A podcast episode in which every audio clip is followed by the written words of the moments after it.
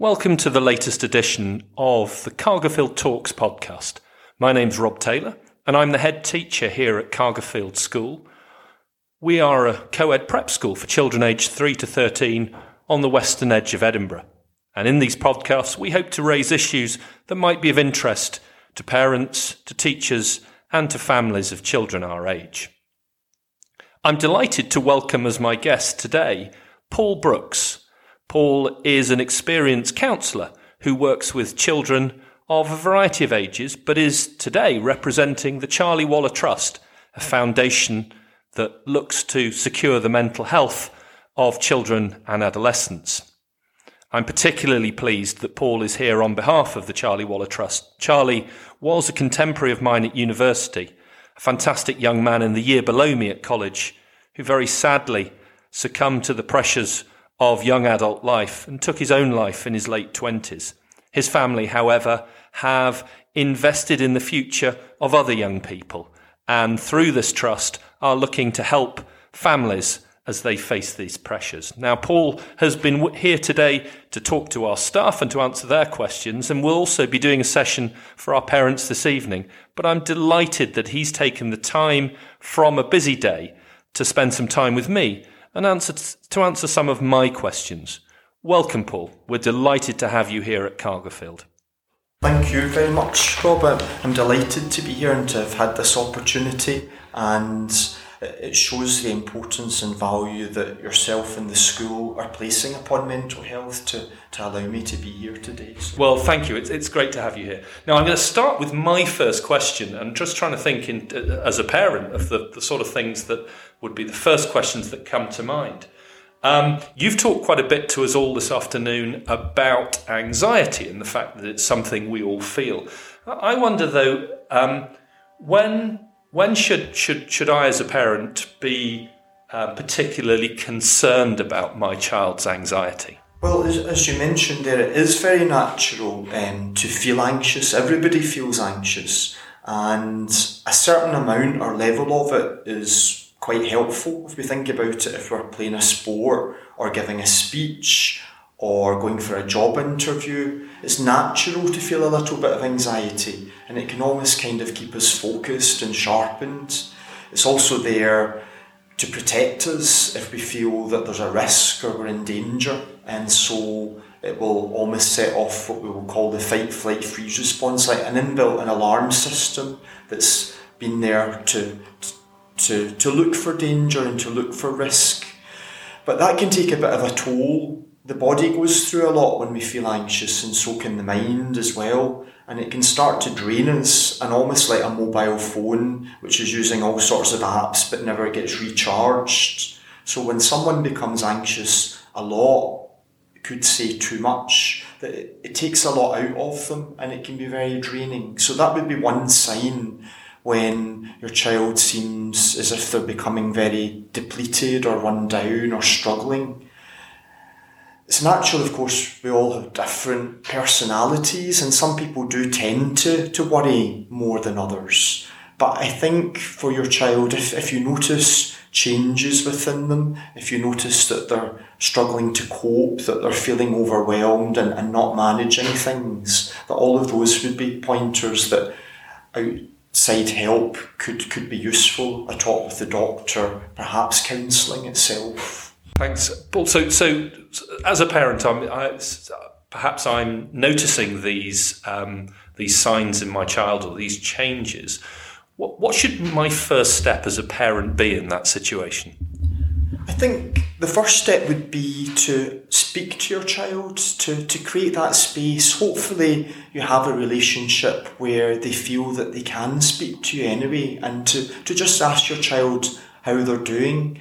It may be that you're not the person that they end up wanting to say the most to about it, but the very fact that they know that you're there for them, that they can speak to you if they want, will make such a difference. Then it really is kind of listening to what your child has to say to to really listen as best as possible because if we're worried in particular we might jump in and complete their sentences or tell them oh not to worry about that or there's nothing to worry about. But usually that doesn't work. It's to so that they really feel heard, that they don't feel that they're being dismissed, and really importantly, um, so many children I work with is that they say it makes a big difference to them when they don't feel that they're being judged. I, I, that, that, that, that makes a lot of sense, and, and, and I particularly like your thought there that even if as a, as a parent they're not, not necessarily going to say everything to me, that perhaps I'm well placed to get them to start talking and to, to, to trust me uh, to, to, to talk. Um, I wonder given your role as a counsellor, and I know that you work uh, in a variety of different schools, different environments, and are visiting different places, um, to what extent have you noticed? What What are the differences that you've noticed over the last two or three years, and how uh, the events of the last two or three years have had an impact upon children? Well, COVID has had such an impact in society as a whole, but very much for children. I mean, children are at their most formative years. Um, it's when they're growing, it's when they're developing, and for certain experiences that they had to be taken away from them when they couldn't be with their friends as frequently, when often they, they couldn't be at school and that they've had to, to do things more online, has all brought about a lot of change. And of course, in some ways, true children can be very resilient, but they've not only sometimes become much more anxious or isolated themselves, but we've been hearing messages in the media that have maybe at times overly encouraged that too. So even in the midst of COVID, when it was very prevalent, there were more and more children starting to, to look for support or to access counselling, and that is just increasing all the further as, as we come through it sometimes it's almost like a tsunami effect that it's not at the immediate point of impact, but it's, it's all of the after effects that follow. Yeah, and I think I think we, we, we know because we're, we're seeing that in schools as well. And what, what would you say are the, the issues that in particular? I know you deal with with children of quite a wide range of ages, and some of them older than the three to thirteen year olds we have at Cargilfield. But you do deal with quite a number of children who are at the, the, the upper end of our age range. What sort of what sort of issues do you find that you are facing or coming across with children more and more now?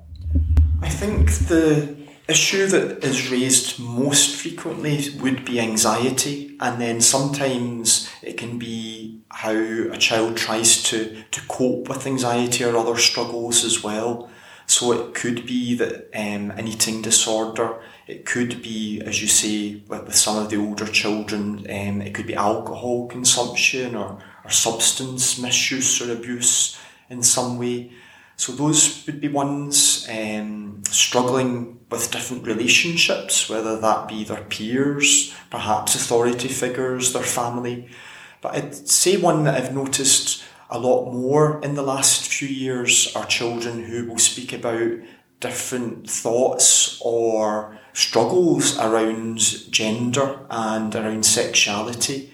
And more often than not, it isn't so much what they're experiencing themselves, although that's part of what they speak about. It's the reaction of those around them, if they have spoken to a parent, sometimes classmates, but most often a parent, if they feel that it's just being dismissed or again they're being judged. Um, that that has such a profound effect and, and can make what already could be a difficult situation for them all the harder.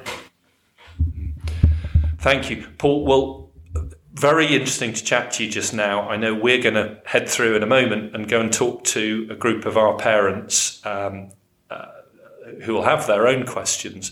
Thank you for this moment with me just to chat through these particular questions and hopefully therefore an opportunity for those people who weren't able to join us this evening to listen in to some of your thoughts. For the moment though, thank you very much and um, we thank you to those of you who've been listening to this edition of Cargilfield Talks. Paul and I went on to discuss a number of other ideas about how we can help children and particularly the more positive aspects of how we can help them to develop a positive mental health. You'll perhaps not be surprised that some of the ideas that were discussed weren't exactly rocket science, but very sensible common sense solutions Children benefit from regular routines. They enjoy good sleep habits. Exercise and fresh air are really important, as is a good diet. But we were also discussing just what we do with children who are facing challenges. And I think the important thing is not to consider this as a stigma, but to recognize that supporting children is an important part of their development, just like the education they receive at school. We discussed some of the exciting new ventures for this term at Cargilfield, including an ongoing engagement with the Anchor Practice, a firm of child and adolescent uh, psychotherapists based in Edinburgh. They are going to be supporting our team of teachers in their work with children, but also be there to support our children and families. Thank you very much for listening in to our podcast today. We hope it was of interest and look forward to speaking to you too soon on another episode of Cargilfield Talks.